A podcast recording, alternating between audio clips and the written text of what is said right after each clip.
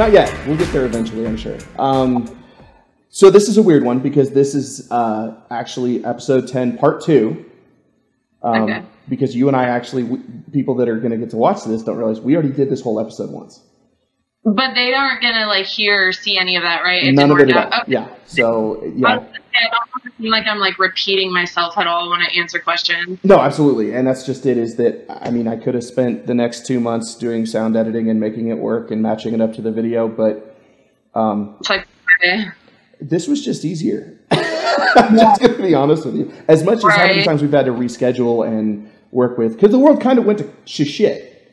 Oh god, it was so like dystopian, apocalyptic for a moment. It still is, but like when it really hit, that's when we were scheduled to do our interview for the second time. And I was like, I can't do it, man. Yeah.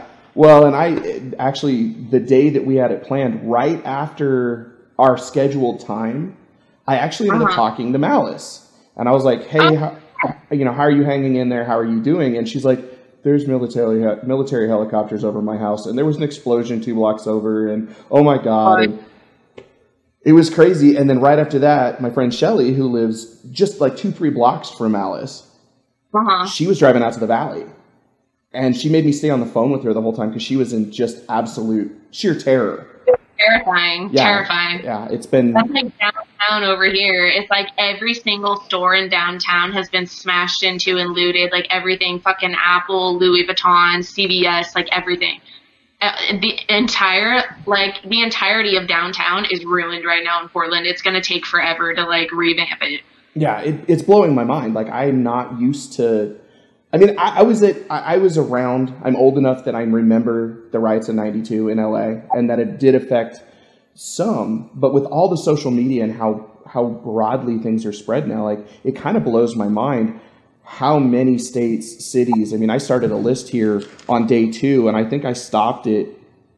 yeah i've got 41 cities in just the united states. That was on day two. Yeah. and it's grown It's worldwide yeah it's been it's been absolutely insane. And i though in a really really good way. Like as much as i Yeah.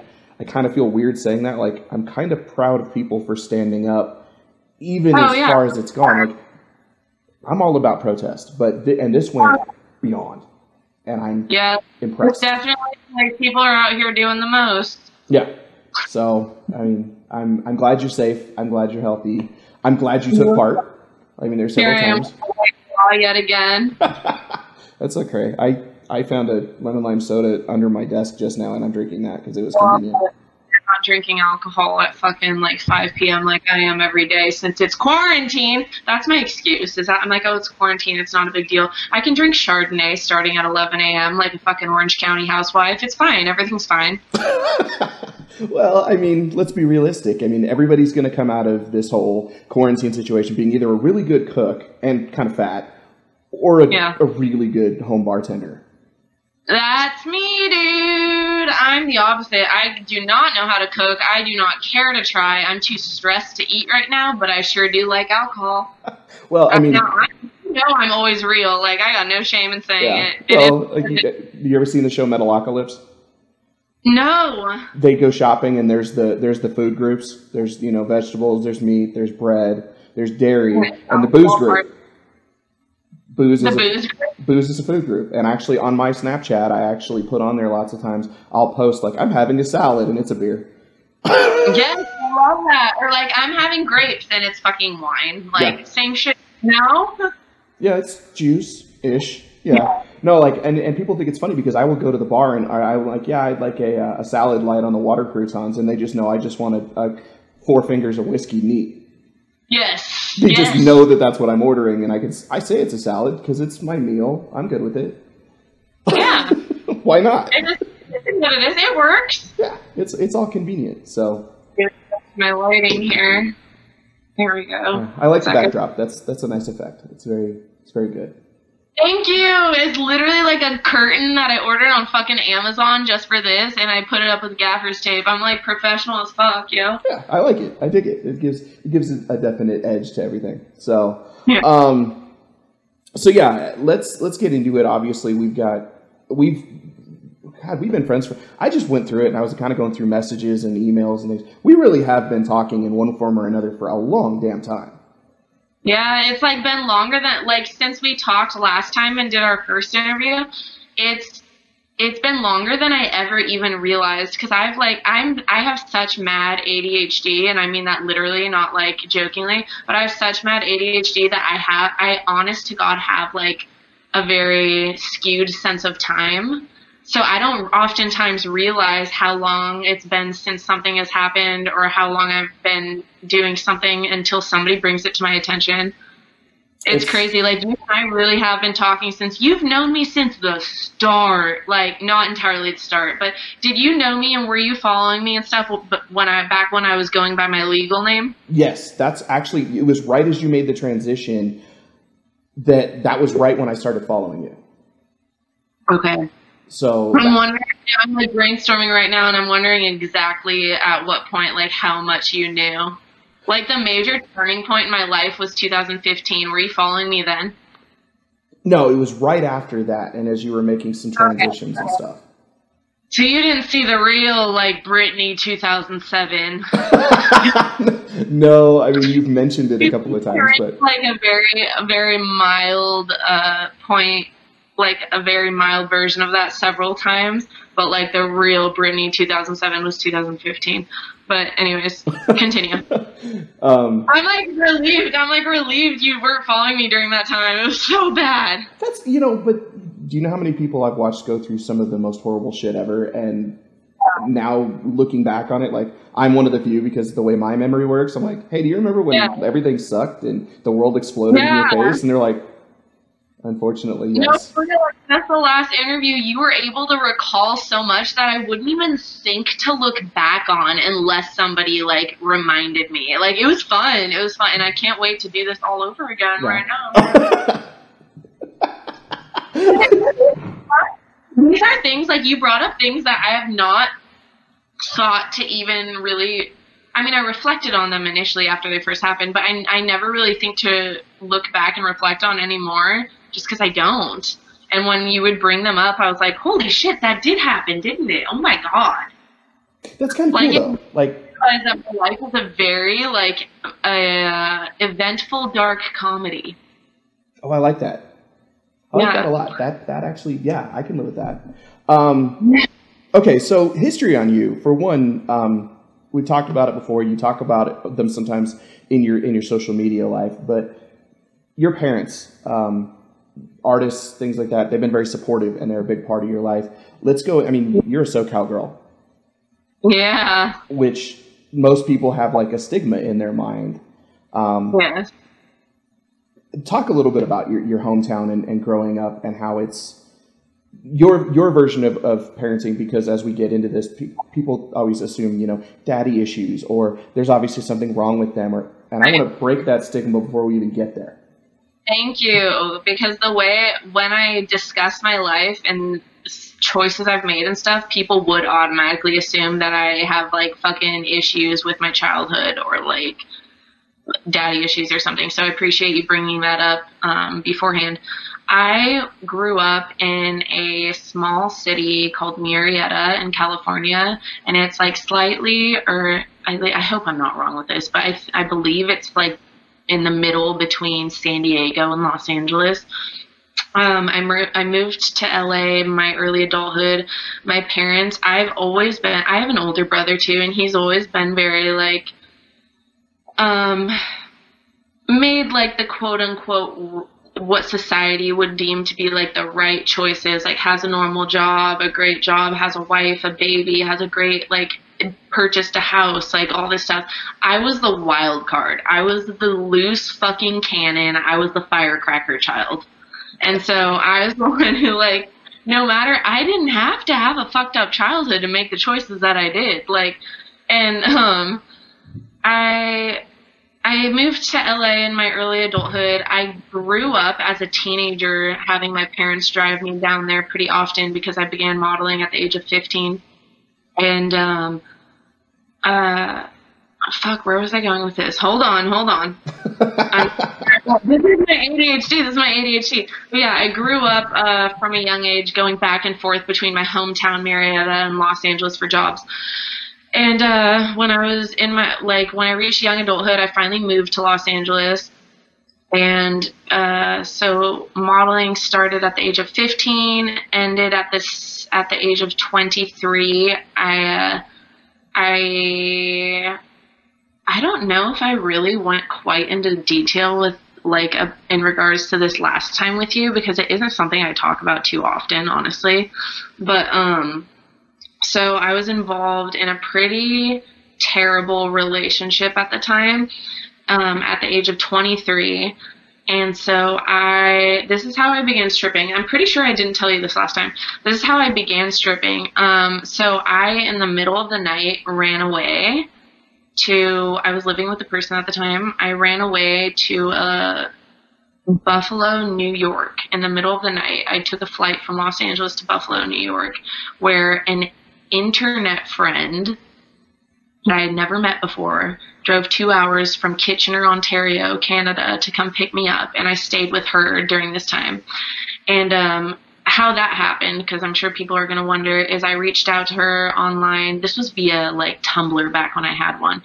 And I was like, hey, I'm in a real sticky situation. Like, I. Um, I'm in a really shitty relationship with someone. She, like, I couldn't tell her who because honestly, pretty much everyone knows who he is. I was dating a musician at the time, but I couldn't, I didn't want to tell her who because I didn't just, I didn't want that to have anything to do with it. So I, I just told her I was like, I'm, I'm in a really sticky situation. I know this is absolutely random, and I know I'm giving you no detail whatsoever, but I need to get out tonight. If I fly into, I searched, and um, my mother's a flight attendant, so I searched and so I get free flights, but like the free flights are only domestic. So I knew I couldn't fly to Canada, but I was I knew the closest place to her was Buffalo, New York. So I was like, if I fly to into Buffalo, will you drive a couple hours to come pick me up, and I can stay with you while I save up money to get out of this and get my own place. And so, did I tell you that last time? No, uh, this is all yeah. new information to me completely. I had no idea about any of this. Yeah, and so she was a stripper. She worked at like a strip club that was kind of next door to where she lived, and I had, I had at this point had like two other friends who were strippers as well, so it wasn't foreign to me. But um, so she was a stripper, and I was like, well, shit, I don't have any sort of way. I was reliant on him at the time. I had no like I had no way of making money for myself, so I began stripping and um, that's how I saved up money. I stayed with her for like two, three weeks, saved up money, went back to LA and got my own place, and um, I continued to strip. And so when my um, a- my modeling agency and my manager found out, they cut my contracts.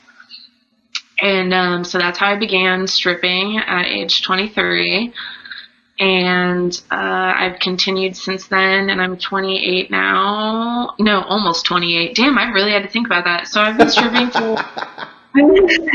I'm not entirely a veteran, but I've been stripping for a minute, and um, yeah, I've been stripping ever since. I liked it. It's brought me to a lot of different cities because that's the that's one of the perks of stripping is that you can uh, travel and do your job. You can do your job essentially anywhere. Um, so yeah, and then from there, that's that's the history of how I was brought up. I guess. Damn, I actually really avoided that question. If we're really thinking about it. Yeah, you did. But. But I hate it. My okay, so as I was beginning to speak, I thought that your question was like how I started stripping because that was your first one last time. Mm-hmm. But no, I was raised with my parents.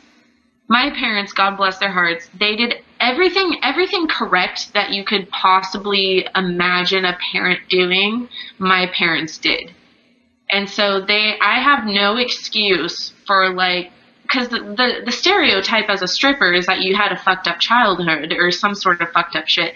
My childhood my young adulthood my teenage years they were great. My parents did fucking fantastic.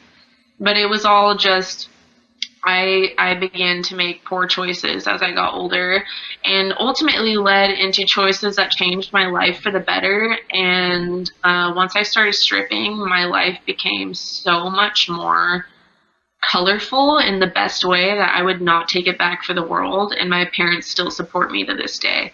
It take it took a minute to really introduce them to it and sort of like kind of get them on board, but they are supportive of me to this day. And so none of what we discussed as far as like poor choices and stuff. Because let's be honest here, that's the most fun to talk about. Yeah. None, none of that has any reflection to do with my parents. They did everything right. I owe them my life. They're still to this day great. Anyways, moving on. Yeah. Well, I mean, one of the things that I've, I mean, because I have been following you and, and we've had been having conversations. I mean, our first real in depth conversation was when you were in Las Vegas in a not Yes. great relationship and trying to find work and trying to, well, I need to get a work card and I got to have money to get the work card and now I got to do this. And, and I remember right after that, you kind of retreated.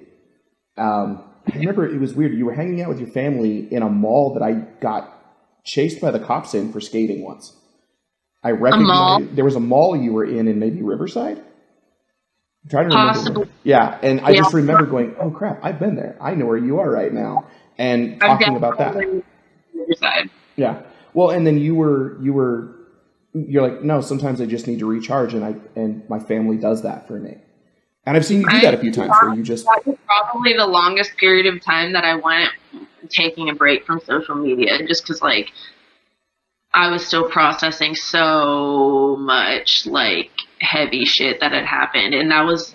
And that was also at a time where I didn't have as much of a following as I do now. So now it's somewhat of like, if we're being quite honest here, somewhat of my income, like capitalizing on my social media yeah. and just image and t-shirts with my fucking face on it and shit. Like if we're being completely honest people are stupid. I hope they don't judge me for this. But yeah i maintain more of an active presence online because it is very much my income especially given it's like quarantine right now. Nobody's really working. Right. But yeah that that was at the time a, time where i really took a solid break from social media and it was likely because i didn't have as much of a following and like it wasn't a big deal back then yeah you were hitting the reset button, and and the thing is, is like so many people who are in the position that, that many strippers are. Where I mean, obviously, this is for security purposes, for privacy. You have you have a name, you have a persona.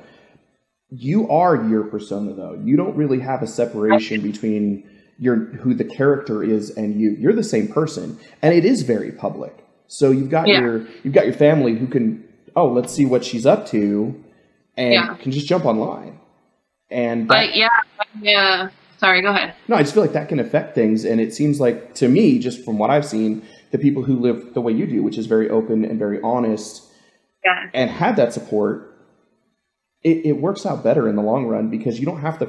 Oh, I, I can't say that because my mom will see it or my grandma will see it or any of that. If they support you, Yeah. they, they respect it more.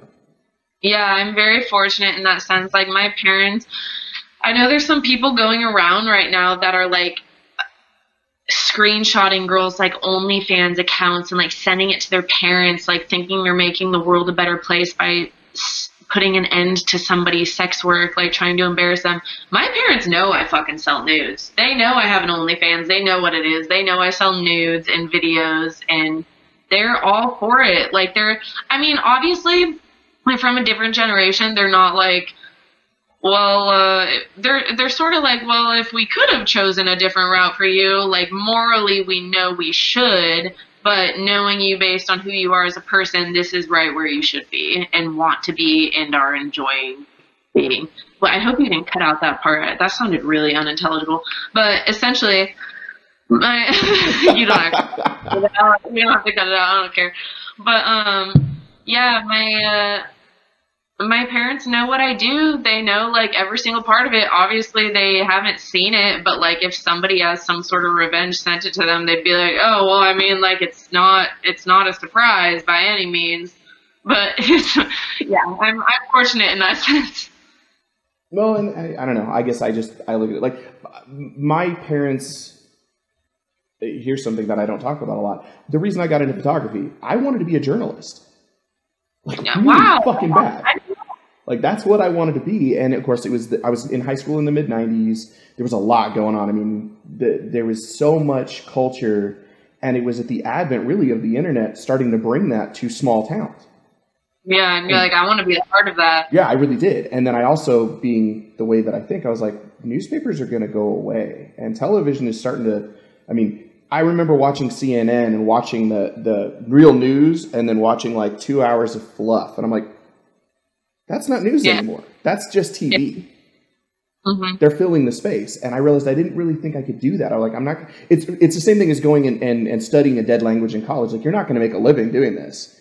And i being myself went well i can't really be a journalist or a photojournalist and take myself seriously. I started getting into restaurants. I did that because i knew i'd never starve. If you work in a restaurant you can work anywhere in the in the world and you're not going to starve.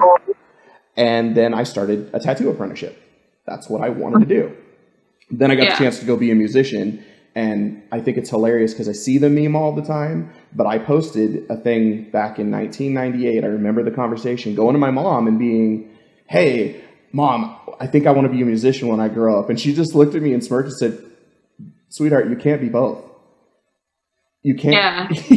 you can't grow up and be a musician." And I just laughed and.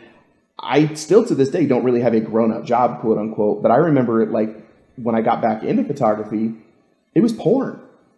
That's what I got into was shooting That porn. was, that was it was nudes and stuff, and not even just nudes, but like porn. Yeah, like I was shooting porn and I was shooting fetish stuff. Like I lived close enough to Aspen that people would be like, "We'll pay you five hundred dollars to come take pictures of my wife stomping on my crotch," or yeah. you know, pouring pouring. Yeah, I love that journey for you.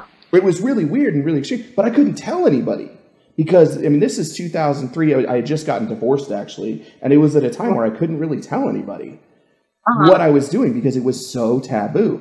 Now you Right. look at what I have on Instagram and you look what I have on Facebook, and people people don't realize that's actually really tame compared Yeah. to what I mean. And, and I do still do a lot of. I mean, I have so many friends that are sex workers and strippers and things like that. Like I love people who are confident. Confidence to me is the sexiest thing. And so if somebody says, "I want to take my clothes off," it's for me. It's not even a sexual thing. It's a confidence thing Yeah.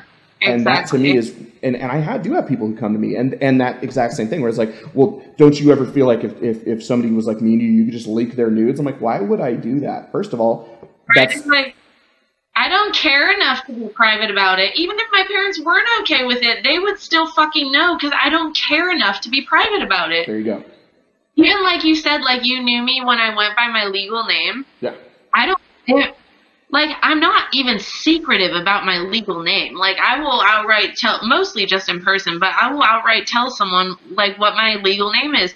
And honestly, that name died a long time ago because I chose to go by my stage name like almost permanently. My parents call me my legal name. It's just so everyone knows it's Jordan. My parents call me my legal name, but I don't care to go by it anywhere anymore. And even they respect that. Like they will call me that in person.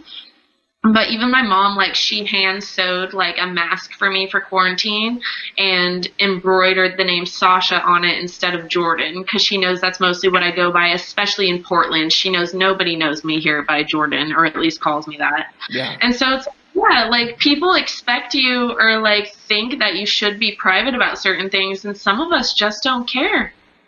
And I feel like that's beautiful. no it is absolutely um I, I i remember sending you mail and asking if it was okay if i mailed it to you or if i had to mail it to somebody you're like, no, it's cool. You can know my address. I, you know, you're you're fine. But that's something you, you for a security thing you have to. But you've always just lived the the, the name. You live who you are.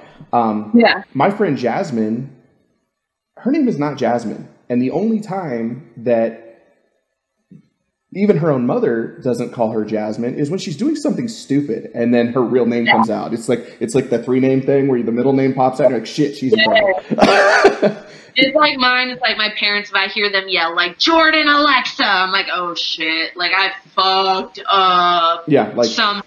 Yeah, and that's exactly it. But I introduce most of my friends by their stage names or by, and I, I have friends who are musicians that the name everybody knows is not their name. I know them. I've known them long enough. I mean, Mixie's a great example. I can't. I have to actually stop and remember that Mixie is not her name from Sister Right. Part. I, I forget that Yeah. because she's been living that persona for so long. Exactly. It's just a part of who we are. And I mean, I go by three or four different names depending on what part of the country I'm in or what, if I'm at a tattoo parlor or I'm at a convention or I'm taking photos, that's going to determine what my name is.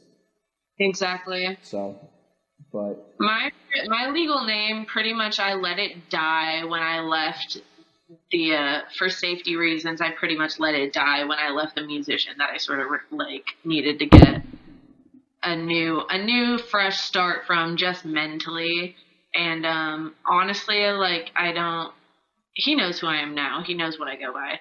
But yeah, that's when my real name died. It was for safety reasons and not just safety reasons, but like I kind of just didn't like Jordan, if we're being quite honest here. Like I I I handpicked my name. Uh, a friend suggested it, Sasha, and then was like when I was building an Instagram was like, "Oh, what should your username be whatever?" And I was like, what would sound honestly this is where it came from like what would sound cool? Oh saint sasha saint sasha. And so that sort of became my like name. Obviously people in person just call me sasha but like that's how that sort of became my name and i just rolled with it. Like i'm sure i didn't even necessarily need to even for safety reasons to go by a separate name like an alias. It's just i chose to because i was like after him i just didn't want anything to do with that life anymore at all. Like myself, like modeling anything, I wanted that to die when I became like a stripper and a new because almost when I started stripping, I became a new person.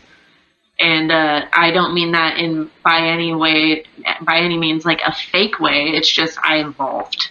Well, and that's you know, and that's the thing. Like people don't understand that a lot of people that I've come across and actually right. even more so with male dancers.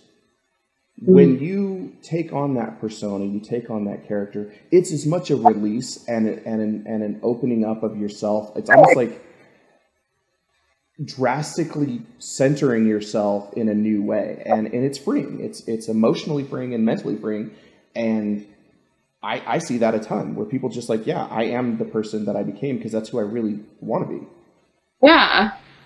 Like I've had I've had friends from high school, usually male, find my Instagram and hit me up and they've been respectful enough to say like, "Hey, like should I I don't like I wanted to say like, "Hey, I'm glad to see you're doing well and stuff." Like is it weird if I call you Jordan? Like, do you prefer to be called by Sasha? And they, every single one, I mean, the, I say that as if there's many, there's only three, but every single one has asked that. And I'm like, fuck it, Thank you, dude, for respecting that. And I always say like they can call me Jordan because they knew me back when I was Jordan.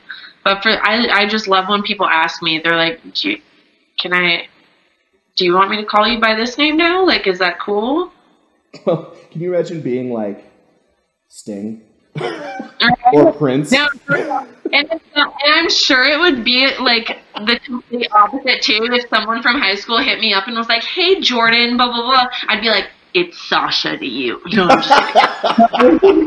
I wouldn't be that much of an asshole, but I know I wouldn't want them to call me Jordan as much just because like they originally knew me by that name and didn't ask any further as to whether I like pre- preference as far as name goes. I would probably be more like adamant about them calling me Sasha just out of spite. I but, that's kind of awesome.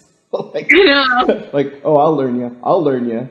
Um, right. That's that's well, and that's that's the other thing is that you live a very public life, and I do. I'm not, I am not. I whether it's a relationship I am in or what, I'm very public because, and honestly, it backfires sometimes. I wouldn't say often. I wouldn't say often because for the most part, people I believe kind of appreciate it, or at least that's what sort of comes off to me. Yeah. But I am very public, honestly, because I'm just too lazy to be secretive. I have no motivation. Like I don't. I already like. I already became what my alias is. Like that's who I am as a person now. I don't care enough. I don't give a shit enough. I don't have the patience to fake anything. I really don't. I, I, am like, oh, you know, if you notice, like all the photos I post are like, like I'm trying to be sexy or like slutty or some shit. But like if you notice, my stories are always just very much like a stripper reality show. Like I just I'm like I I don't care what I look like. I don't care if people see me being goofy or whatever. I think that's hilarious. Like I love I love that. I think it's fun. I think it's fun to throw people off or throw them for a curve. Like looking at my photos, you wouldn't expect the shit that's on my story. Usually. Yeah. No, that well yes and no. I mean, there's there's a, a, a sort of a sense of reality of when you do I mean, because let's be honest, you do some goofy shit. I mean, you do. I do, I do. I pride myself on that. Holy shit. Yeah, I, I mean, your your life in many ways, it just day to day. Like the other night was killing me when you were when you were yelling for your girlfriend from the other room. I was dying. She's like, Oh, no. that's my roommate. That's my roommate. Your roommate- okay, well, sorry, your roommate. You were just like yelling. She's like, Yeah. no, no, come here, no, no, and I was just dying laughing. I was just like, Yeah. because, and you're like, fine, I'm coming there then, and it's like, that's real shit. That's something that you see. Yeah. Your friends do and things like that, and and for whatever reason, we have elevated celebrity and and and social media and these things to such a level. very curated. Yeah, it's like people don't don't realize that Yeah. There's a real life there. Too, and I do, I do want people to know also that like when I do that, when I post videos of me bugging a friend saying, "Come here, come here, take a picture with me." Fucking get in my video, come here. And I end up posting it. I do want people to know that I get there okay. Like for the most part, friends these days, like especially my roommate and stuff, they know when I'm saying that from another room that I'm likely recording. Yeah. Because I'm not, I'm not actually like that. I'm not like without my phone, just normally like, come here, please, fucking give me attention. It's they know I'm likely recording, but I always, no matter what, will get their permission to post it before. I don't want people to think like, yes, it is funny, but I don't want people to think that I'm like recording people against their will and just posting it on social media to get like any sort of, you know what I mean? No, like, I, I, well, and nine times out of ten, you're talking to people. You tag Yeah. them, and you you include them, and and and they do play along. You see a lot of that, and that's that's what like I think it's hilarious because all of my friends panic when I accidentally show up in a snap or something. They're like, "Oh God, I, we need to retake that. Erica's in the back. We can't. We can't post No, that." people, especially people that have more of like a more because my Instagram, my social media, let's be honest here, it's not very curated whatsoever. It's very much a reality show, and I I let I love that. But um, the be- the thing that I love the most about um me posting wild stories and just funny stories and annoying stories with people like that is that typically they're a person that has a very curated social media and like not in a bad way just in a professional way Mhm. So people who follow them ultimately end up following me and get to see like a funnier side of them which i like like you know my roommate she. Yes. And like you, sh- my roommate, she won't care if I mention her. Like everyone knows she's my roommate. Her name is Axel, and like she she knows that I constantly am just trying to act annoying and stuff for videos. Not constantly, but usually when I'm acting annoying, she knows it's because I'm recording Mhm. And she'll play along with it and it is something fun for both of us like it's just if you notice like in all of my stories and stuff her character is like being annoyed with me and like fucking stop recording and like stuff like that and like it, her character if you notice is very much like i don't know if you've noticed that but her character is very much being annoyed with me when we're actually like best friends You guys are like Tom and Jerry. yeah, we're like Tom and fucking Jerry, dude. Aside Yeah. from like, I'm with her like on the same level as I am with Malice, who's like my best friend. Like we're we're very much like her character on my stories and my Instagram is being annoyed with me, but like we we really like hit it the fuck off. Like we're really close. That's and see that's that's the shit that matters. I mean, in all Yeah. honesty, that's that's what matters because it gives you the opportunity to be real and show that other side. And Right. that that's what like. Do you watch the shit with uh, like people do this on Twitter all the time, where they just blast spouses, where it's just this constant Twitter war. No, people do send it to me. I want to see that It, shit. it's it's my favorite. It's my favorite shit. Oh, you know what? You know what? Malice follows someone that does that on Snapchat, and she shows them to me, and it's fu- and they wouldn't mind if she showed them to me. They post it public, but it's fucking hilarious. But yes, it's this dude who like lives on a farm and blasts like how much his wife hates him and yells at him, and it's fucking hilarious. Like, so yes, I do know of it, but honestly, I didn't know it was like a thing. It is so becoming please, more and more a thing, and even like there are some celebrities that do it, and I, and I think it's really it, to me it's really kind of because you, when you deal with people and there's that smaller degree of separation, when you get to a certain level of of uh, call it success, the world gets smaller it's a lot easier to go, I can make two phone calls and talk to this person that I've always wanted to talk to versus when you're like sitting at home watching a movie and going, man, I would kill to meet this person. They're like my idol. And then you like, you, you interview their roommate or something and you're like, oh shit, like I could actually talk to them. And it's happened to me a few times. I've been very, very blessed in that situation. And you end up getting the real part of them. So yes. I love that shit. Yeah. Like, some I feel stuff, like me is much less of a mystery because I am so like out there about my life. But it, yeah, that's so hilarious. yeah, I just think it's it, that's the kind of stuff that makes for because social media is let's be real. Social media is like 90% bullshit. It's utter bullshit. Oh, totally, totally. It's it's and I, I will straight up, I will be the first bitch to admit right here that I airbrush all my photos, like fucking Facetune. That shit's amazing, and I don't even care to like admit it. I don't care that I'm admitting it because people who are gonna watch this video, and I'm sure I'm gonna promote it to my followers as well. They're gonna see what I actually look like. Like my, actually, I kind of do like airbrush. I, I'm wearing a lot of fucking makeup, but like. Yeah, I'm done airbrushing my photos and shit, and like it's hilarious that just like yeah, fa- Instagram, mind you, mine is a lot less like quote unquote fake. It really is just because I'm so real on there. But people don't. A lot of people don't understand. Like even the realest people are still doing some sort of shit. Like well, it's absolutely. Like I tell everybody, like if you want to get to know me, you got to follow me on Snapchat because I'll post like my dinner or the stupid shit. Like I scared, Right. I scared the fuck out of myself last week, like bad, Yeah. and it happened to be on on tape that it happened, and I I shared it because I was like, oh god, I don't get startled. Usually I'm the scary thing in the room, and so when I get startled, it's it's usually pretty bad. That's very real. But if you want to, if you want to talk about me pissed off or just my political views, follow me on Twitter because I don't ever get, I don't get censored. I don't get shut down on Twitter. You want to follow my professional careers? Follow one of my Instagram accounts. right.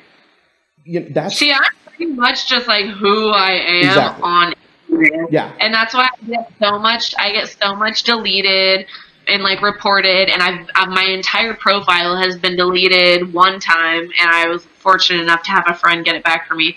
But like that's I'm so I'm not. It's not my Twitter. It's not my Facebook. It's not a Tumblr that I don't even have anymore. It's my Instagram. Like I am too real on there to the point where like sometimes I do get backlash on certain things, but honestly, I don't give a fuck. Like if I learn, sometimes I learn from it. I learn from it, and I realize like, okay, what I did or said was like kind of fucked up. Like I learned from it, but my point is, I don't mind making mistakes in front of like twenty thousand people. I don't give a fuck. Well, but let's look at it realistically. Is it actually a mistake? Because if you're getting backlash from, say, a dozen people over something they didn't like, like I've been watching so many people here recently over everything that's happened, not just in the last two weeks, but in the last three or four months. You watch people who are like, man, I'm losing followers. I'm losing followers. Yeah, Why do you need? Life is not measured in likes and follows. exactly. It's not. It's a social media is a great marketing tool. I mean, I use the fuck out of it. You use the fuck Yeah. out of it. So many people do. But do we really give a fuck, you know, that somebody, you know, went and had this dinner or had that drink or posted this? I mean, I remember when Instagram went down years ago, I laughed my ass off because I was in a I was in the studio recording with Trevor O'Connor and Instagram ah. went down, just crashed. And he just very solemnly oh, I looked remember that. yeah, like done. Like there was no Instagram, nothing worked. The websites didn't work. The the app didn't work. Nothing. And he looked Yeah. at me and totally deadpan, and I could see it in his eyes how he had just. It was like his moment had come, and he's like, Right. "If Instagram's not working, what the fuck are we Yeah. gonna know what to eat for lunch?" Right. No shit, for real though. and I just, I lost my shit. It was so because that's goes down, and some people are like, "How am I going to use my legs to walk today?" Holy shit, dude! Right. And I just, I I- like, I mean, it- my favorite t- time to be on Twitter is from like eleven thirty Mountain to like four o'clock Mountain, because Yeah. that's the time when everybody in the East Coast they're they're going home from the bars drunk as shit, and Yeah. then their their after effects and what they're making in midnight munchies, and then you start to catch. By the time that starts to ebb out, you got everybody on in the Pacific Coast. They're starting to Right. get into it. So I literally have like six hours of watching people. Twitter becomes so much word vomit. People just randomly post shit that they Oh would god, never say. I fucking get off on that shit. I'm like, yes, say everything you might possibly regret later. This is what I want to hear. Exactly. And I just sit there and I just laugh. I just scroll through Twitter and laugh my ass off and talk shit and make fun of people, screenshot a lot because I know that they're going to wake up in the morning and be like, oh, fuck, and they could delete it. Oh, ah, Nuh-uh, not on my watch. I've totally been that person before. I have totally, I've 100% been that person before. I ain't lie, but like, you know what? That's being human. Fuck it. I don't care. See, that's that's the fun shit, and you can't get away with that on Facebook. You can't get away with that on even on Instagram because it's so policed and it's so. Oh, I definitely, especially recently with like the protests and stuff going on, I've definitely like I've gotten backlash on some sort of things, and like just so people know, like it's I am actually gonna have to probably delve into that a little bit, just so people aren't like really like, oh, this bitch is questionable. But I've gotten backlash on a few things, and then like.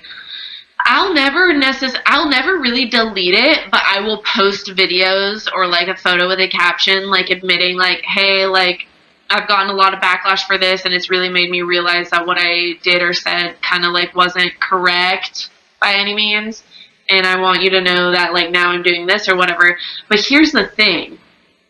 Can I give a quick example? Absolutely. Okay, so like with the recent protests going on stuff, I initially was not posting about any of it. And that reason being this is before this is before any of the issues really blew up it was just sort of here heard here and there like in different articles. And so i posted videos um, from i got several messages from people asking like why aren't you posting about this? Why aren't you promoting like this or that? And um, my reason being was that like dude it's fucking quarantine.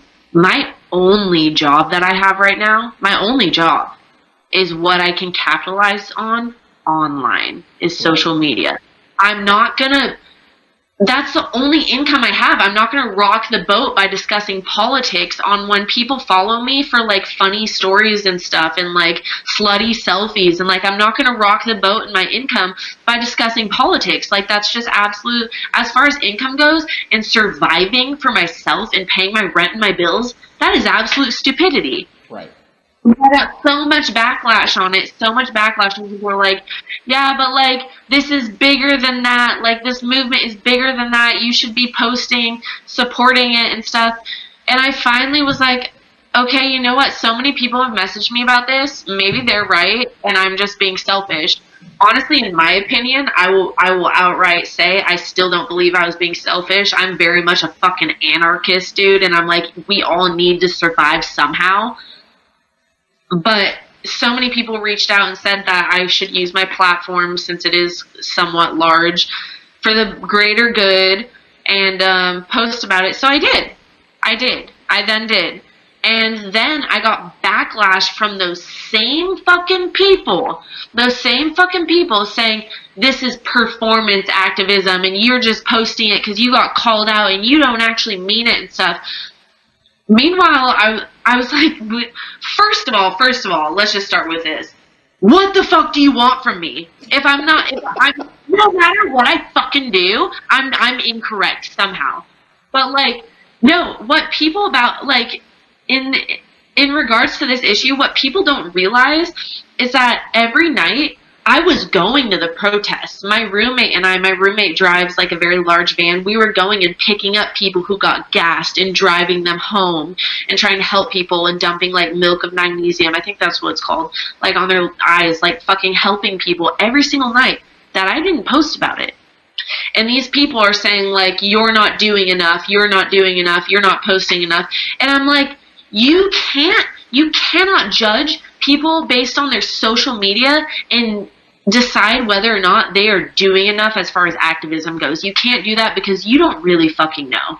Yeah, unless and you're right there. Want, I wanted to say that I had to say that on a video fucking interview, dude, because it is absolutely batshit, and I think it is absolute repulsive stupidity when somebody judges somebody based on their social media and say that it's not good enough when they don't know what they're doing. Anyways, that old chestnut. Let's go ahead and move on. Yeah. Well, no, we're not going to just move on because that's that's no, actually yeah that's that's actually like an amazing point because I've watched a lot of these, especially brands that have a certain marketing skew or they have a certain a niche that they fill. And watching some of them choose to be silent and some choose to react certain ways, like there's a lot of misinformation out there. There's a lot of things that people don't get, like franchises. So much misinformation. And a lot of times, people who are doing the absolute most online with their social media in regards to like promoting the movement and stuff aren't doing shit in real life. right. Like, you don't, you don't really know. Like, shut the fuck up. Oh, sorry, pardon my French, but shut the fuck up. Yeah. No, and that's the thing is like I I this is years ago. I had a, a, a girl who was a model, very well known model. She was getting a lot of notoriety. She was starting to really blow up in big ways, and she would go out and feed the homeless, but Right. only if there were cameras around. Only if she could like I mean, mind you, I can't hate on that because my logic is at least she was still doing it.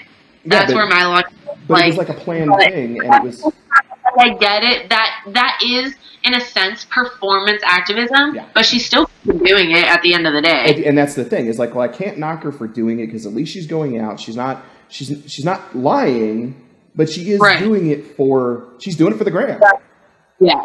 and that's Yeah. That's not effective. And, and a lot of brands have done that recently and it, and it does bother me. There are brands that i have just personally had issues with that i don't work with. Um, i just i just choose either like if somebody's like hey tag them. Nope. Not i'm not gonna. I don't support that company. Right. i don't you know i Right. i don't fucking eat chick-fil-a. I don't like that fucking company. I don't eat chick-fil-a. Yeah, period. Like I'm hey dude, you couldn't pay me to, to like fucking Chick Fil A. I'm like, hell no, you hate my people. and, and- and, like i have an oh, issue Get me to promote Chick Fil A. Right, and I, I mean, I, I hate going to Hobby Lobby, so I very deliberately go. Usually, I take a couple of gay friends. I'll, I bless Skyler because when he goes with me, he just knows I'm probably going to hold his hand. Right. You know, I'm. I Like, mean, don't get me wrong. I will straight up admit right now. I will straight up admit because I don't like being fake. I will absolutely. This is terrible. If I'm in the mood for it, I will eat Chick Fil A. But here's the thing: people can't shit on that because my social media platform is more powerful than me spending five dollars on a chicken sandwich. So I will absolutely eat Chick Fil A if I'm fucking hungry and it's right there and it sounds good. But I'm not going to promote it and try to because promotion is influence. Right. By promoting, you're essentially just trying to influence people to purchase something. And I'm not by any means going to promote and influence 20,000 people to eat fucking Chick fil A when they hate gays. Like I'll eat it here and there, if but you know what I mean. Like what the fuck is five dollars? But like I sure won't promote it to thousands of people. Yeah. So people don't see the difference. Like honestly, the story of my life would probably be someone catching me eating at fucking Chick Fil A and posting it, but at the same time me getting reamed because I'm eating Chick Fil A, and at the same time saying I don't promote it. People need to know the difference. And that that right there is the biggest issue right, that uh, that I see in in media versus social media versus reality. I mean, the reality of most of these situations, people don't even understand. And I'm sure I'll get hate for that too. I'm sure I'll get hate for saying that, but like this is me. You nobody's forcing you to follow me. There you go. And and that's the other side of it is that you look at, at, at a lot of artists and a lot of musicians now, like there's so much out there that it's hard to determine what the bullshit is versus what the reality is. And there are people who are actually the pieces of shit you think they are. There are people who are actually great people. a better direction that I'm actually siding with. Continue, please. I'm sorry, it, Yeah. I'm interested, but just I like this more now. Continue. So you have people that are out there boycotting or out there yelling at somebody, you can't do this, you can't do that, you can't be this person. And they don't know the reality. So they'll take the made up, I'm upset because you represent this as fact, when sometimes the reality is 10 times worse. Who Yes. somebody is, is, I mean, being, being racist, being misogynistic, being controlling. I mean, there's a million different things that can go into that that still allows people to capitalize on it's it's easier today they, they say no press is bad press it's easier today to do something really fucked up and make money off of it Yeah. than it was 20 years ago or 30 years ago because so many people have lost the bullshit filter and they don't Yeah. understand the difference between this is reality this is the the the personification, the the the paradigm we're creating, and then here's what you're really being told. Everything is cut into a little box, and Yeah. kind of, for whatever reason, you're just told this is how it has to be. Yeah. And I, it blows my mind that that that people will they get spoon fed shit. You look okay, and I, I talked to Skylar about this on the last episode. We were talking about the fact there are so many people that, honest to God, believe COVID nineteen exists because pedophiles were eating babies. I mean, listen, there's there's a lot that I know about that like thing things like like certain conspiracies are very much a thing that people aren't looking much into, but COVID and pedophilia is not one of them.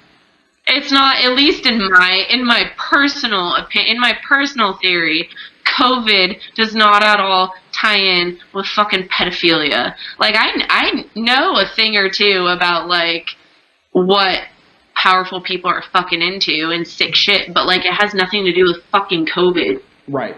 But that's what people are I'm not like a gr- COVID isn't like something much larger, like there isn't a much larger sort of thing going on behind it, but like the two are not like I don't fuck. I keep saying like so much. The two. I can't. I give up on that statement. Anyways, continue. well, no, I mean, and that's the thing is like there's so many people that believe that shit. They believe that this is the this is the this is the the. Okay, I'm gonna say it. I don't. I don't ever say this. I never say this in public. I've never gone out and just brutally said this. I am so abhorrently astonished at how our government has handled the entire situation from start to finish. I've never been a Trump supporter. I've always been really public about the fact that, that I'm not. But, But they definitely fucking blew. Let's be honest here. They blew, and anybody who doesn't like somewhat believe this, they can. I don't give a shit what they think. COVID was absolutely blown way the fuck out of proportion in America. Like, if not every other country, but it was just like it was not. like, I have a family member who wrote their senior thesis, who's a, a biochemist, wrote their senior thesis on coronavirus over a decade ago. It existed over a decade ago, yeah, I mean, and it was not it now. well, there's so many it- different kinds that people don't pay attention to. know, Yeah, yeah, like- it's just people don't people don't get it. They don't. They don't understand it. And and is it serious? Yes. Is it something to be dealing with? Yes. But is it something new? Is it no? And I had somebody, and and and this is what I say. Like I never say this. I legitimately not only unfollowed the person. I never plan on speaking to this to this man again. He Right. because he actually believes that Donald Trump is the Messiah. Oh Jesus Christ! Come on now. I'm not some- kidding.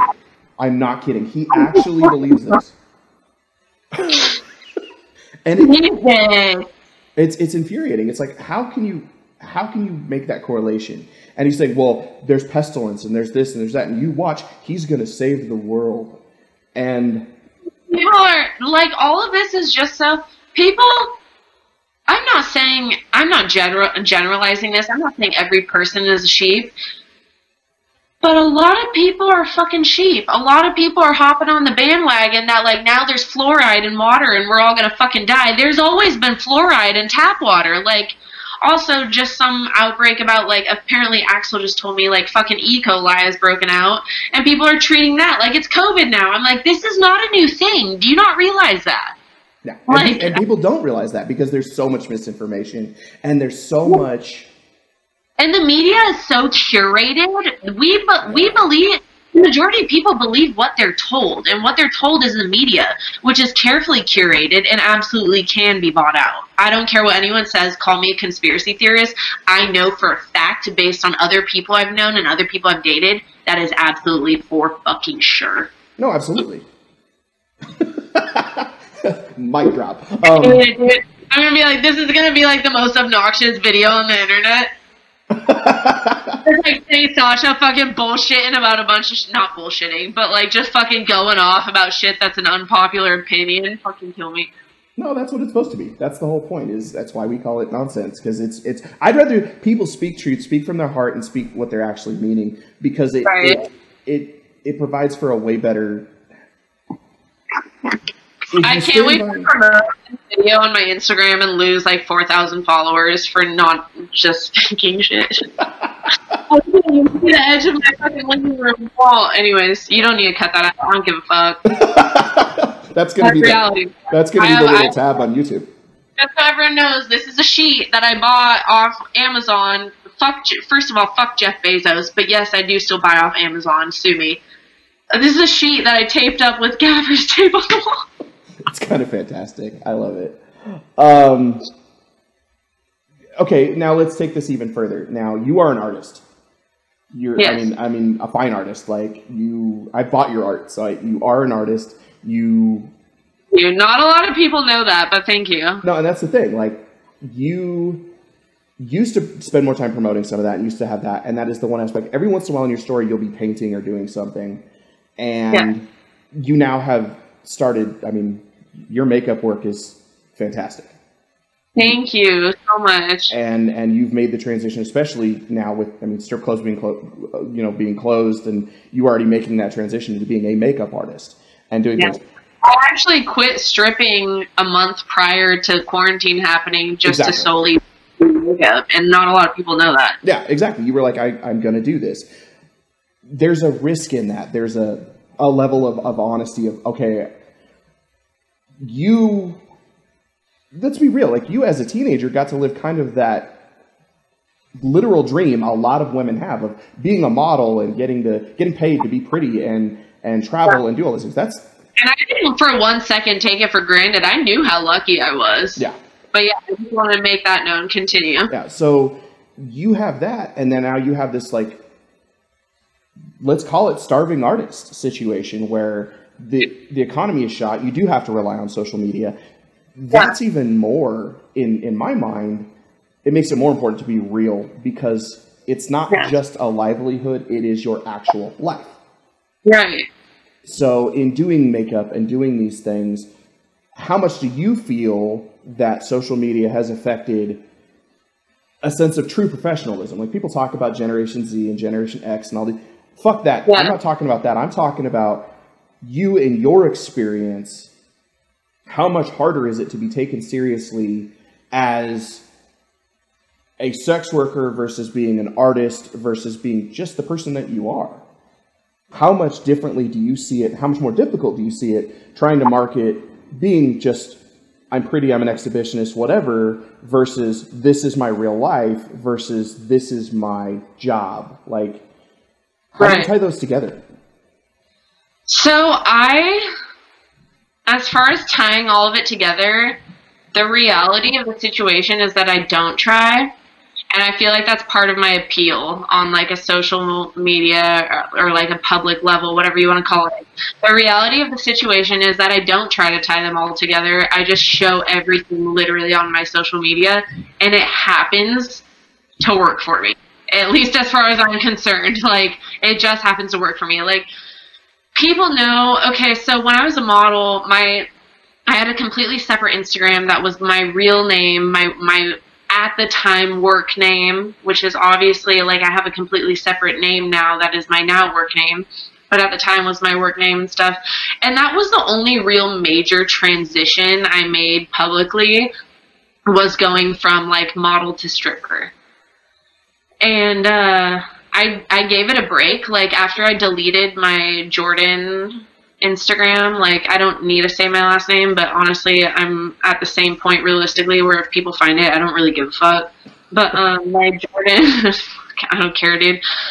Um, my Jordan Instagram, I gave it a break after deleting that when I first began stripping, just to be give that myself my life that sort of transition and adjust into it. And then I eventually made a stripper gram which was Saint Sasha.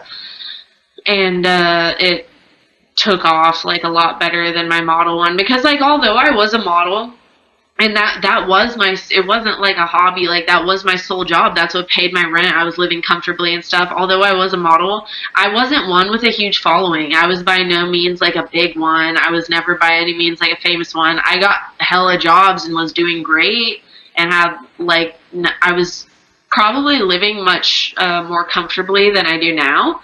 But i wasn't like well known by any means. And when i began stripping it sort of although I'm I haven't made as much entirely or or anything, um, it has become more public and more. Uh, I've I've developed much more of a following stripping than I ever did modeling, and um, anyways, I forget where the fuck that question was well, going.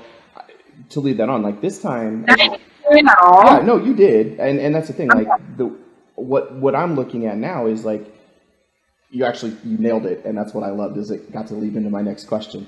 Um, you aren't taking that break this time. You aren't having to step back and go, yeah. okay, I need to reset. Stripper to makeup artist. Yeah, you you haven't, and I accredit a lot of that to your mental health and how much you've really pushed that. So you have been in in many ways in many instances a huge advocate and really you've you've been so open about your mental health and the issues you've had. Um, i know that one of the things that i learned very early on about you is is that you know a very famous author who has developed into what has become a huge sensation on netflix with and i mean I want you to talk a little bit about that, and I want you to, to really talk about you used to write these essays and articles and things and really contribute to, to mental health. That's something that you've continued to do, albeit a little more quietly. You still are doing that, and you're doing it more as this is me, watch me go through it. Yes. So occasionally, just for people who aren't already aware, I was diagnosed bipolar 2 at the age of 15. Um, I don't, just to further explain that, there are like three levels of it. There's cyclothymia, which is the mildest form of bipolar disorder. There's bipolar 2, which is like the middle ground. And then there's bipolar 1, which is like a little bit more of the intense, like rapid cycling.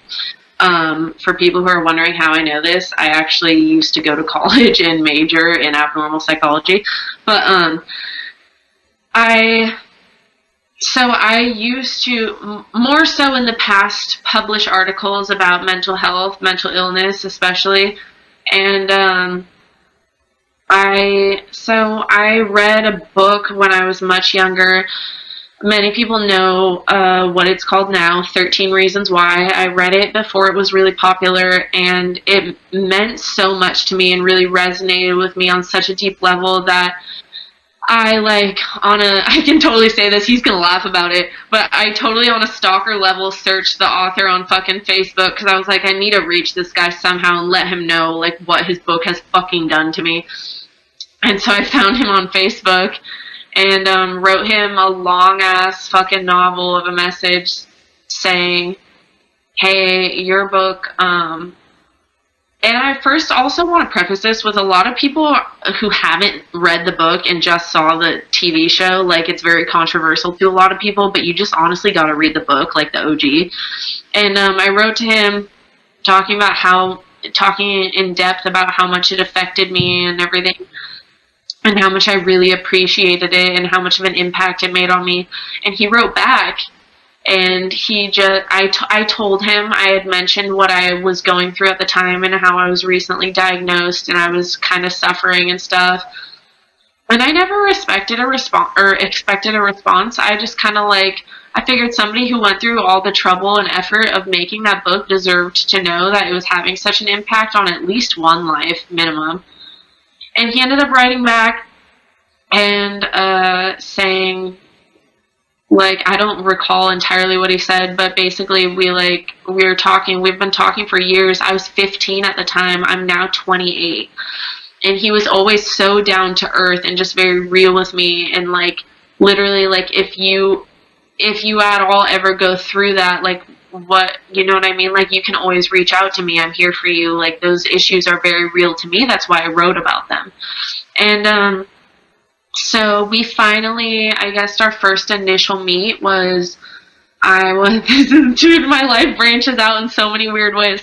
So our first initial meet was, um, I, I used to be friends with so everyone knows Chelsea Handler, the comedian. I used to be friends, still am friends. I shouldn't say used to. I just first became friends with um her brother some years ago. It's been a while. Uh, her brother, and so I would always get into the show back when she had her show Chelsea Lately.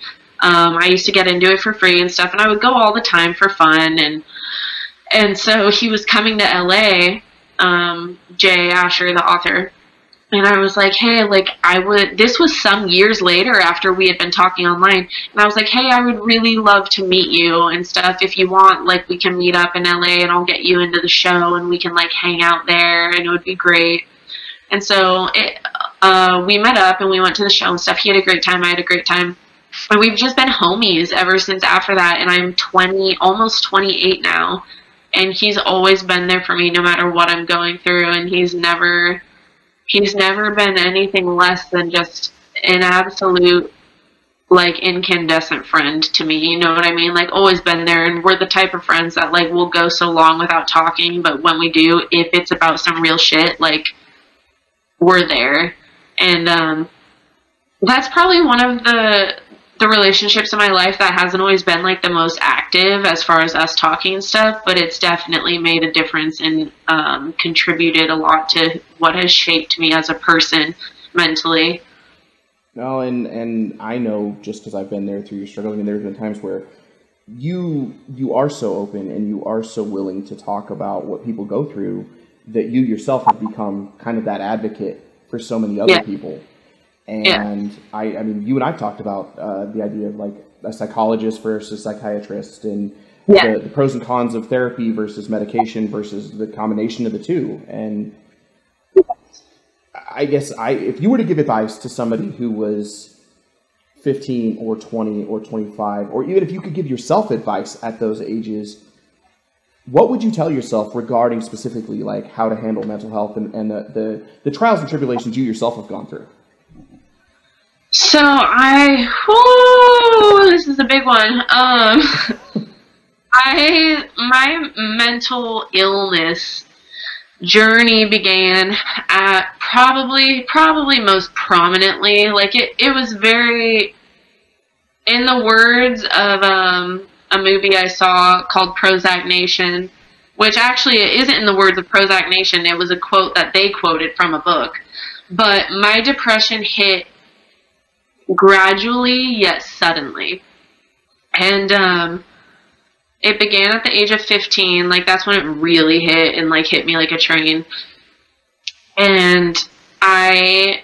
I was very fortunate in the sense where, like, at this point in my life, it wouldn't matter what advice I really gave myself back then because at 15, you can only do as much as your parents or guardians allow as far as taking action with your mental health and my parents, I was very fortunate enough for them to realize. So, mental illness, uh, uh, in particular, bipolar disorder, runs in my family. And I told my parents very early on that I, uh, I was, I wasn't like, oh, I'm sorry if I tear up. You're up. I was I wasn't about life anymore, dude. At the age of 50, I was 15 years old, and I felt like I was 80 and dead inside. And I told my parents, and they took it seriously right away. And they took me to see, they made an appointment for me with a psychiatrist and a psychologist. For people who don't know the difference, a psychologist is more of like a talk it out therapist, and a psychiatrist is somebody who can prescribe you medication and um, can do like testing and uh, fucking I don't know I don't know the proper terminology, but like brain scans and stuff. And so my parents made appointments with both, and uh, I was then diagnosed with bipolar two. And the honestly, like for the most part, I would say, and people, I don't want anyone to follow this for themselves if they because everything applies to people in different ways. If it works for you, that's great. It did not work for me, but um, I did not continue my treatment with psychotherapy, which is therapy, like talk it out therapy. I did not continue my treatment with that because I felt like I was very self aware. I still try to maintain that self awareness. I was very self aware. I knew what my problems were. I didn't need someone to explain it to me other than just initially being diagnosed. I knew what my problems were in life, who I was dealing with, what was going on, what my underlying issues were, where I was faulting, what my toxic traits were. I knew all of that. I didn't need somebody to tell me. And so what I felt like therapy or psychotherapy did was just you're you're bouncing off a wall there, like you're telling them something and um, you're telling them about your life, discussing it, and sort of hoping that they can validate things or guide you through other things. And I felt like I did not need that. And honestly, to this day, from the age of 15, I'm now almost 28, I still believe I personally, on a personal level, did not need that. And um, so I did continue psychiatry which was um, my psychiatrist. Okay, so um, the psychiatric sort of like community gets a bad rep because there are so many psychiatrists who will just see you for 10 minutes and like be like yo what's up? How you been doing? and throw some meds at you and send you on your way which is horrible. That's horrible. And that's why the psychiatric community i think gets such a bad rep because that is unfortunately very common um, however, I believe that is only common because when, at least when I was going through it, or when many people now go through it, um, the psychiatric community, for the most part, like psychiatrists, are from older generations. I firmly believe, based on what I was taught in college and stuff, going for psychology, um, that millennials and uh, just in general younger generations than who are currently psychiatrists will be much better because we're taught more, we're taught better things. I in I in college was taught to fucking give a shit before I prescribe anyone a pill, and um, so although I was a bit discouraged by my initial search for psychiatrists, I found a website that I totally don't mind plugging here because it's worth it, called HealthGrades.com, and um, I searched on there. You can search for psychiatrists in your area, and it has their rating that people can rate them for, like five stars or whatever. And people can write uh, write out ratings, and it says it can list whether or not they take your insurance or not. It's great. It's fantastic. It's a very useful tool. And so I ended up finding on there like one of the best psychiatrists I've ever had. And they now don't just see me for like this psychiatrist that I found off of that website doesn't see me for just 10 minutes and ask, like, what the fuck is up, and then throw me on my way with some pills. She actually sees me for a full blown hour and works also as a psychotherapist, like, bouncing ideas and, like, stuff off of me back and forth and validates things that I am doing correctly and corrects and tries to guide me in directions where I'm kind of fucking up and then also prescribes me medications based on all of that. Like she keeps up with it. If I need a phone call with her, like an emergency phone call with her, she'll absolutely like answer, which like I don't even have to pay her for. Like she just is excellent at doing her job. And so my advice to somebody my advice to somebody at this point would just be like make sh- you know what I mean? Like especially when you reach the point mentally as far as illness goes when you reach the point of like fuck it dude i want to die. I, I just want to fucking die. What else like you have nothing to lose if you like just go see a fucking doctor. If you if you've never seen one before and like that's your mindset what do you have to lose by going to see a fucking doctor? Like you have you already are right uh, you already are at rock bottom. What do you have to lose to try to get better. Like, and that's why a lot of time, oftentimes, I don't understand too people who are against medication but yet are suffering so badly. I'm like, literally, you want to die right now. What do you have to lose but to try fucking medication? And um, if you don't mind, do I have time to delve a little bit deeper into medication? I have as much time as you want. All right, I love that shit. I love this for us. Um, so the process of medicating a patient is um, oftentimes very mis- misconstrued as well and has like a bad rep and it's very much like a i wouldn't say stereotype but like very much a bad rep. And people don't understand that back in the day, like the old the old OG like diagnostics manual of the psychiatric community just stated like ideas and essentially just ideas and theories. And nowadays we're on the DSM 5, the Diagnostics Manual of the Psychiatric Association 5, the fifth issue, and it kind of discusses more like uh, illness, different illnesses and what parts of the brain they affect um, on a factual level based on scans and stuff that have gone through and everything. And for example, people assume oftentimes, like my reason delving into this is because people oftentimes assume that mental illness is just like an idea. Like it's just like, oh, well, why don't you just fucking exercise or take some supplements? It's not like that. It is, it is cancer of the mind. Like, so for example, it has been uh, shown in studies and scans and stuff that bipolar, um, any level of bipolar, cyclothymia, bipolar 2 or bipolar 1, um, it is impaired functioning in the frontal lobes and limbic system of the brain. So it actually, like, very truly is like the frontal lobes and limbic system don't function like they would for a normal human.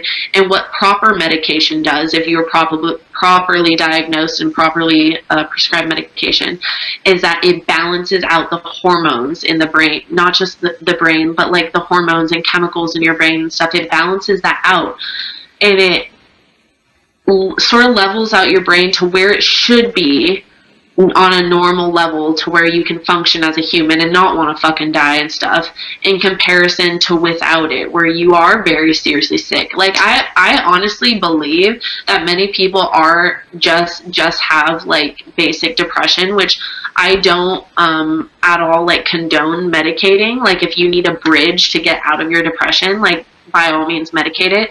But a lot of people are misdiagnosed with like disorders and stuff, in my opinion, based on what I've seen and what I've known of people and learned in school, and just prescribed medication, like just for the, you know what I mean, for people to make money. But I feel like if you truly believe you have that fucking illness and imbalance, which a doctor should be able to tell you, like that's what I'm saying. It's very, this is such a little complicated thing, but like it's very important to look up the doctors that you're seeing and stuff. And um, like medication is not a horrible thing. It's just like if somebody, and I might get shit on this for like comparing it to cancer, but it's just like if somebody had cancer, would you say like just fucking exercise and take some supplements and don't get chemo? You know what I mean? Like just because our just because mental illness isn't visible, physically visible does not mean it isn't there. It is very much an illness and not a lot of people know that these days. It's very new. Well, and and I'm gonna I'm gonna call you out on something. I feel that a lot of people view medication as the devil, quote unquote, because No, yeah, they, they just view it as like it's you know, it's it's an old fashioned stigma that's attached to it. A, but also, and I know you've dealt with this yourself. Yes. There is self medication. So many people self medicate and drink, do coke, smoke weed, Yeah. and turn that into a crutch. Oh yeah, totally.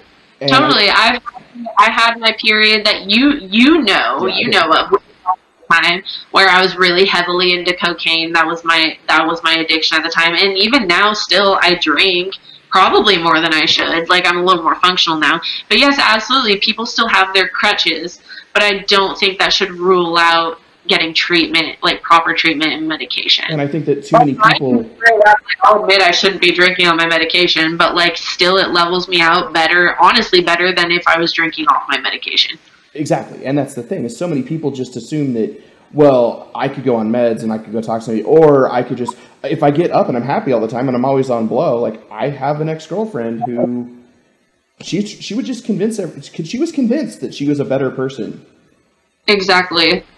And um, oftentimes, so with substance abuse like cocaine, uh, what cocaine is is that it people already fucking know this. I don't need to explain it, but it increases the production of dopamine and serotonin in the brain.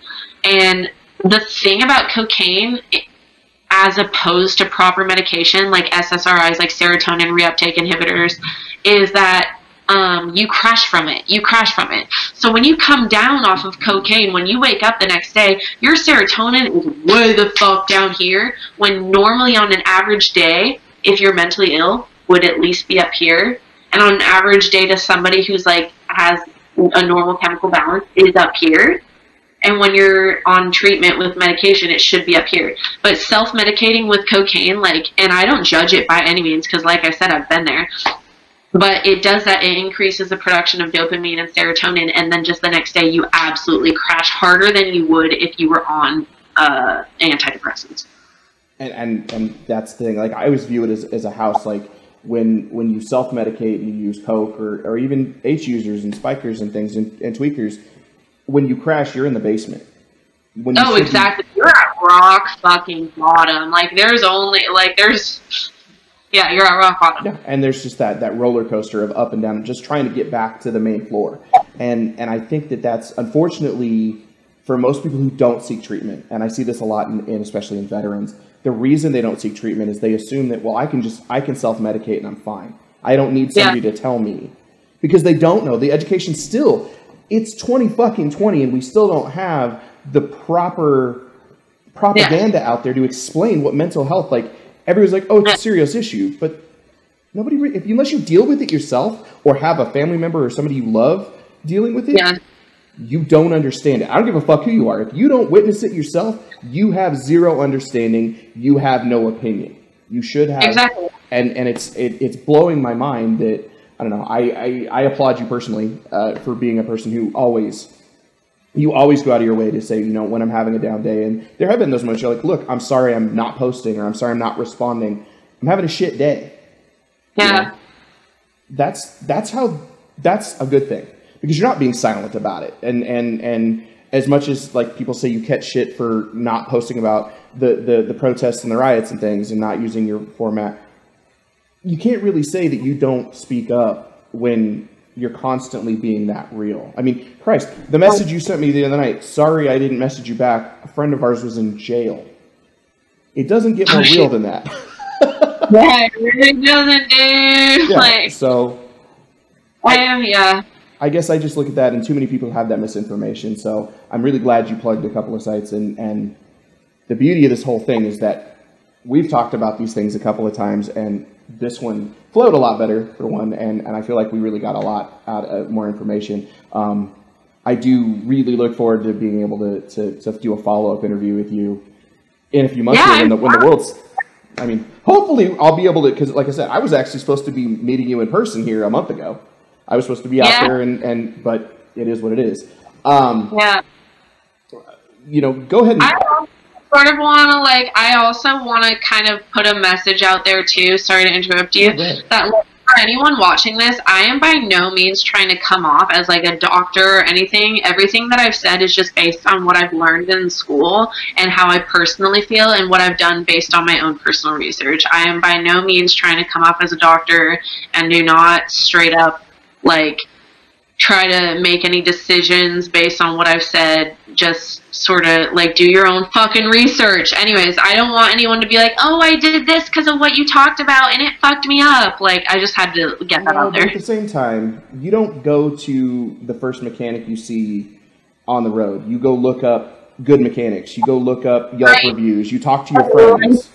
People, licensed people. Yeah. But you still go based. You'll still take a recommendation though. If your friend got a, car fixed for a good price, you. Do, this is the same thing, but way more serious. It's totally yeah. okay to look at situations like, and, I mean, if, if you were somebody that did have cancer or somebody who was HIV positive or anything of these, you speak from experience. Yes. That goes a long fucking way. Yeah. And, and I, the, honestly, the best decision I ever fucking made in my entire life was getting on medication. And like, mind you, it was a process to get to the right meds that fit me because you don't know right away. You don't know when you're first diagnosed with stuff. Different medications work for different people and different brain chemistry. So just because you start a medication and it doesn't work doesn't mean you give up and that you don't need medication. You're just permanently fucked. It just means you haven't found the right one and you need to have patience. Like it was it was quite a process, honestly, to find the right medications that worked for me. But still, seeking treatment was the best decision. uh, was the best decision. but the best decision I ever made for myself. Well, and like I say, I think that that matters more because there are so many people that don't understand that. They're they're they're scared. Um, Yeah. You know, and and there's no there, that's not something. You're absolutely right. I mean, I'm glad you said that. The the idea of what have you got to lose? Yeah, exactly. I know when I hit rock bottom, it's You're already at rock bottom. Don't tell me about how much you should kill yourself when you haven't even fucking tried to reach treatment. yeah, When you understand the thought process, I understand rock bottom, I've been there. But do not tell me about how much you should be dead if you have not even fucking tried to get treatment. there you go. That's Like, I get it. I get what it's like to feel there. But, like, fucking try, for God's sake. yeah. What do you have to lose? Sorry, I'm getting really passionate about this with my fucking white claw. Like, Uh, yeah, no. I well, the thing is, this is something you, you should be passionate about. I mean, right? Shouldn't you? Okay, if you have an opinion, if you have something that, that, that you really believe in, if you're not passionate about it, then it, do you really own that opinion?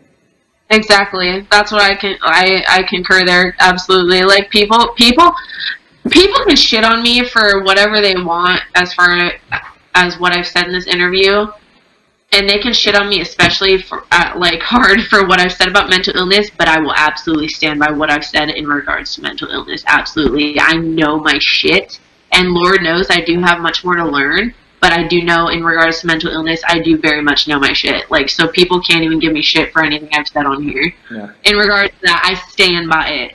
Are any of your articles still available to read anywhere? Hmm. I'm like, mm, hang on, man. Hell yeah, brother. But, um, yeah. Yes, I do have articles still available. Um, I don't know the links to any of the ones that were on like websites anymore, like Elite Daily or Psychology Today. I don't have those fucking links anymore. But I do have almost every article I've saved on a WordPress that I still have the link to. I just don't promote it because I created the WordPress back when I was misdiagnosed with borderline personality disorder. And the entire WordPress is titled Life and Times of a Borderline. And so I don't promote it much anymore because not that borderline personality disorder is at all a bad thing. It's just it's not my true diagnosis. So I don't want people to think whatever I'm saying is based on that yeah, it's misinformation. So, exactly promote my website anymore and I don't remember the login info so I can't get in there to fucking change it. But yes, I do have my still have my articles and if anybody wants a link to it they can reach out to me on Instagram. okay. Well, go ahead and plug your Instagram. I want you to do that right now. Um you're like, yes, I want you to do that right now. We got this, we got this. um, my Instagram is uh at damn, I'm like I'm feeling this dude. Crop that whole section out. Um Shit. My Instagram is at Saint Sasha, but there's two A's at the end of Sasha, so it's S A I N T S A S H A A. Okay, and then you do have the backup account still, I believe. It's all my fucking bullshit. yeah, no, it's good. So, um, and because I did this last time and I really liked it, um, what are you listening to? Like, what's a song you can't live without right now? Oh my god, it's still the one I told you last time. I have that shit on repeat. It's called Sick by Salem, S I C K by the band Salem. And it's, and it's like yeah the brand the not brand the genre that i discovered it is is called witch house and it's very it's like a little different but it's very much kind of like i wouldn't say hip-hop but kind of like rap to like house music i don't know it's really fucking good you've heard it yeah, I have. I, I love the shit, and that's that's the beauty of this. Yeah. And I, I was I was honestly, it's, it's funny because after while I was working on stuff, I'm I started listening to more artists in that genre, and it started affecting some of the things. I listen to music while I edit. It's really good too but now they train they changed their band name to tr backslash st Yeah. and yeah you know them Yes. Yeah, such good, so such a good band. Uh, Candy Walls is my favorite song. But anyways, So cool. Well, um, I can't thank you enough for rescheduling and doing all this over again. And it actually anytime. Thank you. I love talking to you. uh, I'm I'm I'm really enjoying the fact that most of this has been like really fantastic and worked really well. Um, it, it, I, I, one of these days, I'm gonna post a picture of how the hell I do this, and people go, "What the fuck is wrong with you?" But uh, it's the most low tech, high tech way to do what we do. Um, I'm looking forward to things. Um, hang on for a minute because I want to actually say goodbye when it's not on camera and being recorded. But uh, yeah, sure. absolutely, thank you so much, and uh, we'll talk again soon. Okay? Hell yeah.